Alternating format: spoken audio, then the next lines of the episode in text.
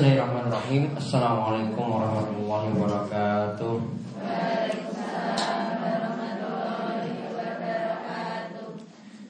إن الحمد لله نحمده ونستعينه ونستغفره ونعوذ بالله من شرور أنفسنا ومن سيئات أعمالنا من يهده الله فلا مضل له ومن يضلله فلا هادي له وأشهد أن لا إله إلا الله وحده لا شريك له.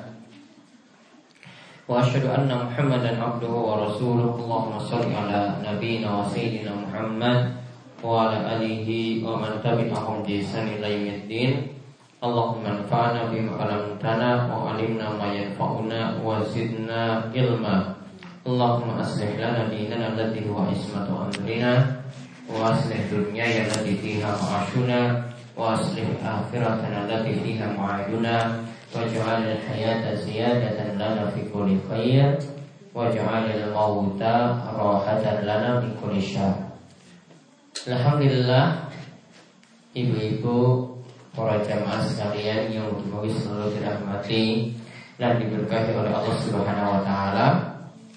Kita bersyukur kepada Allah atas nikmat yang telah Allah anugerahkan kepada kita sekalian Sehingga pada kesempatan malam hari ini Kita dapat uh, melanjutkan kembali kajian kita setiap malam Sabtu yang membahas dua materi sekaligus yaitu yang pertama pembahasan tafsir juz amma yaitu dari tafsir ayat-ayat mulai dari surat An-Nas sampai Al-Falaq dan seterusnya.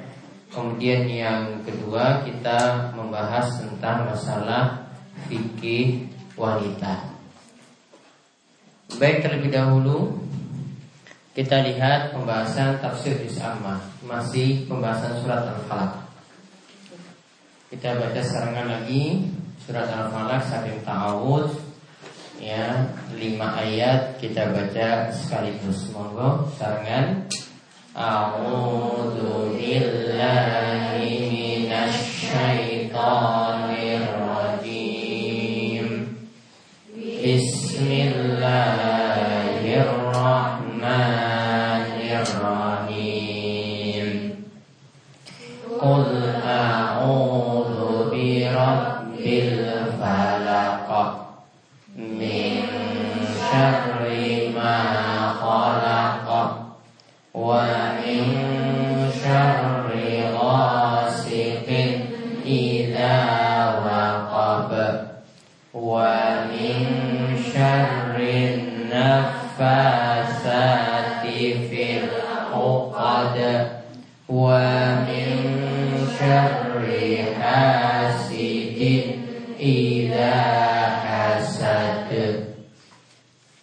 artinya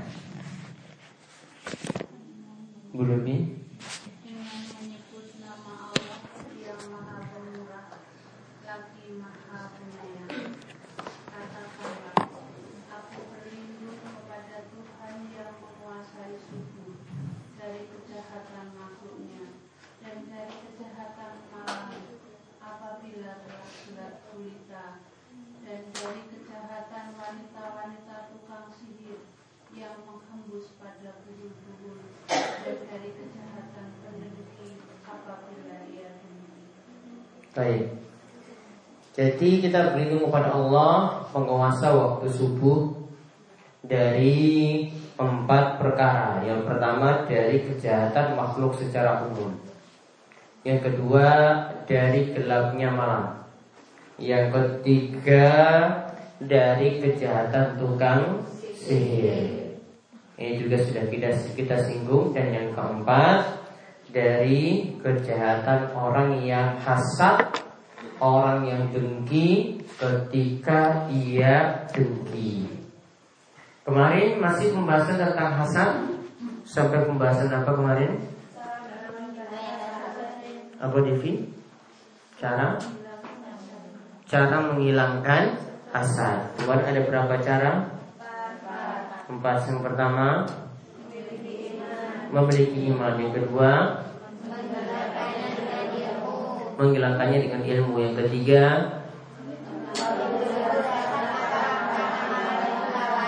lakukan amalan yang berlawanan. Yang keempat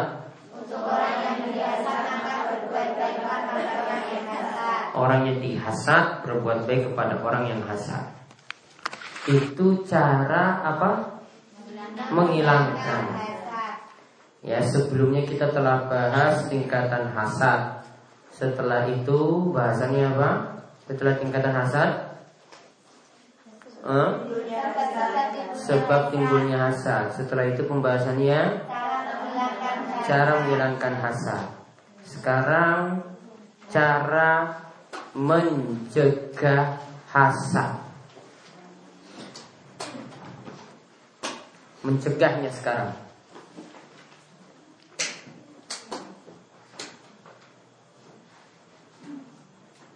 Jadi supaya kita tidak dihasad orang, nah ini cara-cara yang kita lakukan. Atau supaya kita tidak dapat bahaya dari orang yang hasad, ini cara-cara yang kita lakukan. Ini cara untuk menghindarkan diri dari hasad. Yang pertama, tawakal pada Allah.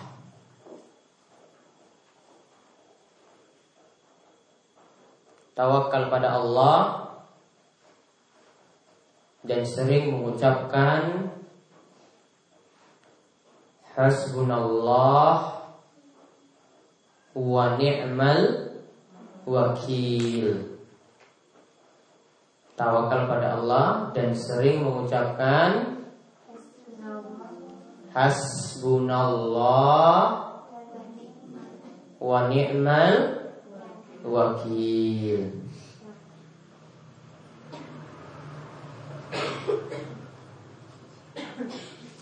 Jadi kalau orang tawakal pada Allah, maka Allah akan memberikan kepadanya kecukupan wa may yatawakkal Allahi fa hasbuh. Allah akan memberikan kepadanya kecukupan sehingga orang akan sulit hasad. Dan yang dimaksudkan tawakal sini adalah tulis tawakal adalah menggantungkan hati dan pasrah pada Allah. Menggantungkan hati dan pasrah kepada Allah.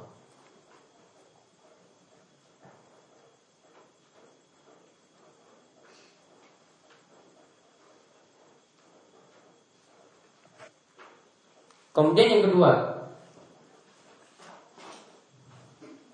bertakwa pada Allah. Yang kedua, bertakwa pada Allah.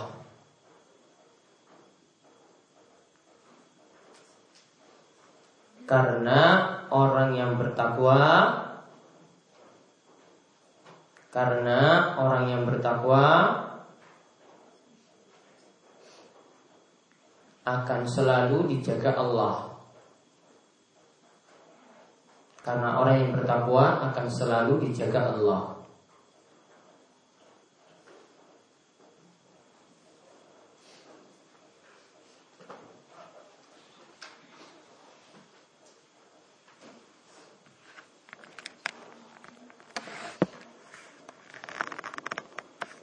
Kemudian yang ketiga meminta perlindungan pada Allah. Meminta perlindungan kepada Allah.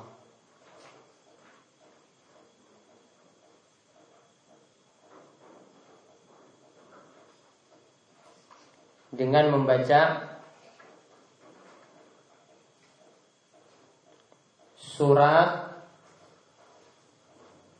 Al-Ikhlas Al-Falak dan An-Nas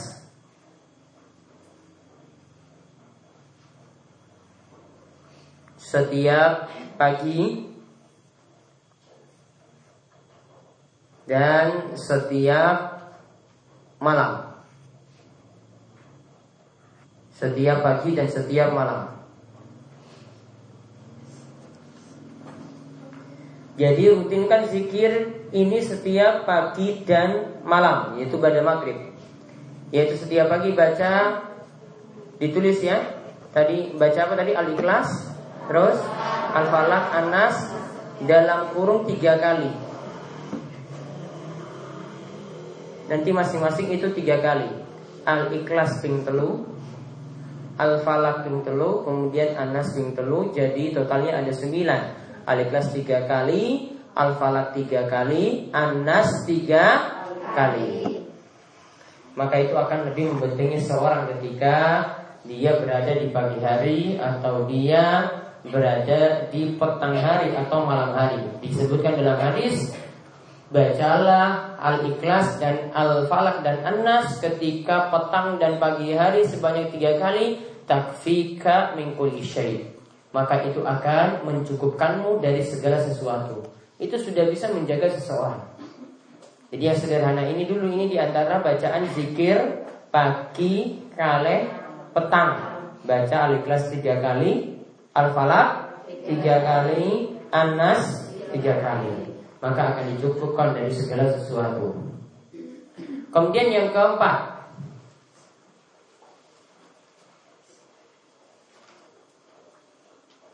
tidak menceritakan nikmat kepada orang yang hasad. Tidak menceritakan nikmat kepada orang yang sering hasad.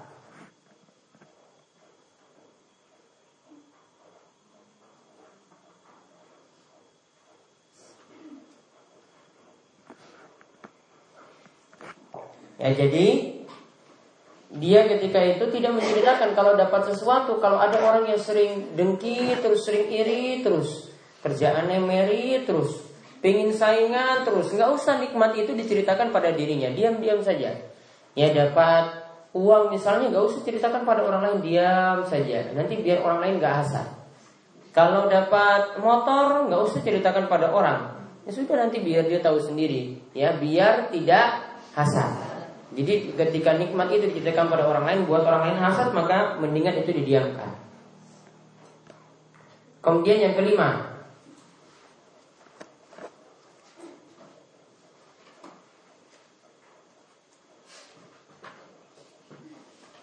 Yang kelima menyembuhkan diri dengan hal yang bermanfaat. Menyibukkan diri dengan hal yang bermanfaat. menyibukkan diri menyibukkan diri dengan hal yang bermanfaat. Dan dimaksudkan di sini dia waktu-waktunya itu jangan cuma mikir orang lain terus. Atau orang yang kena has yang dihasat, ini jangan mikir orang yang hasad terus. Dua-duanya itu sama-sama menyibukkan diri. Maka nanti tidak akan terlalu lama memikirkan ada yang dengki, atau mendengki pada orang lain dan seterusnya. Yang keenam,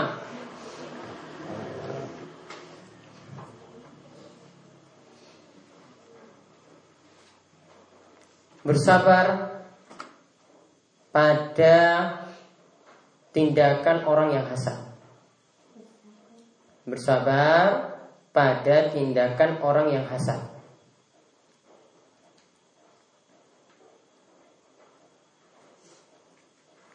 Jadi ketika ada yang misalnya gosipin kita atau iri pada kita atau membuat isu yang jelek-jelek karena semuanya timbul dari hasad maka diam itu lebih baik, bersabar itu lebih baik. Kemudian yang ke tujuh berbuat baik kepada orang yang hasad. Berbuat baik kepada orang yang hasad.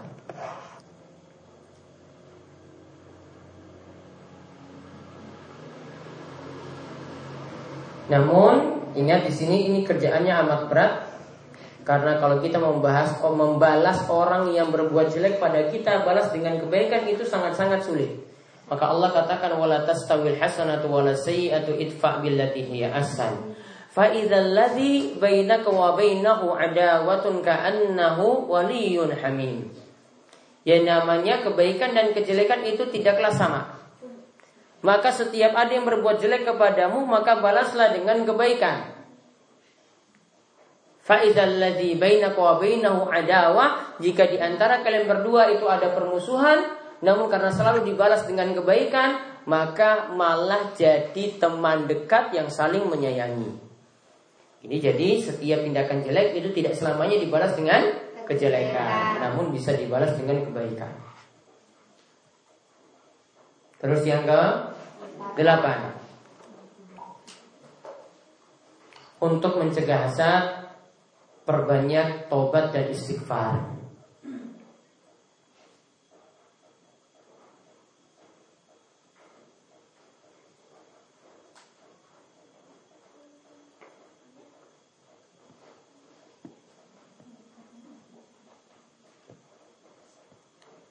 Ya perbanyak apa? Taubat dan istighfar. Itu juga akan membantu supaya orang tidak hasad kepada kita.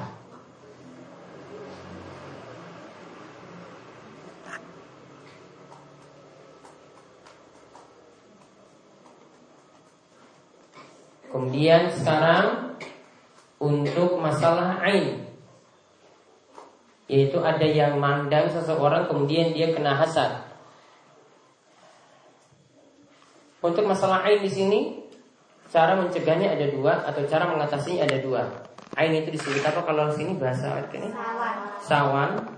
Cara mencegah ain atau sawan itu ada dua. Yang pertama dengan diruqyah yaitu membaca ayat Al-Qur'an atau zikir-zikir yaitu membaca ayat Al-Quran atau zikir zikir.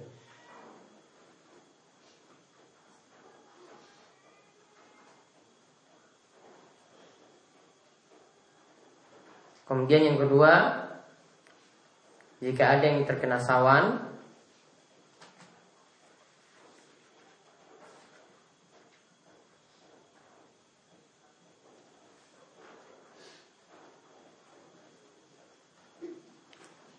maka hendaklah bekas wudhu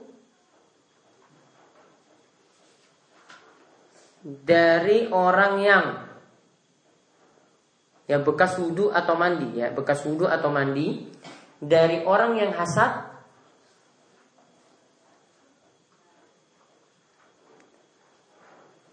disiramkan pada anggota tubuh orang yang dihasad. Ya disiramkan pada anggota tubuh orang yang di dihasad. Jadi dia suruh wudhu. Bekas wudhunya itu ditampung. Nah, bekas wudhu ini nanti disiramkan ke orang yang dihasad tadi, yang kena sawan tadi. Nanti biar sembuh dengan izin Allah. Jadi sekali lagi dia wudhu atau mandi bekas airnya tadi digunakan untuk ya disiramkan pada orang yang dihasat yang kena sawan tadi. Itu biar hilang sawannya tadi. Nah itu di antara dua cara yang bisa mengatasi ain atau sawan. Nah itu saja yang kita bahas untuk pembahasan masalah hasad dan itu sekaligus jadi pembahasan terakhir dari surat Al-Falaq. Insya Allah pertemuan berikut kita bahas tentang surat Al-Ikhlas. Sekarang bukan tentang Sahih Fikih Sunnah Linsa.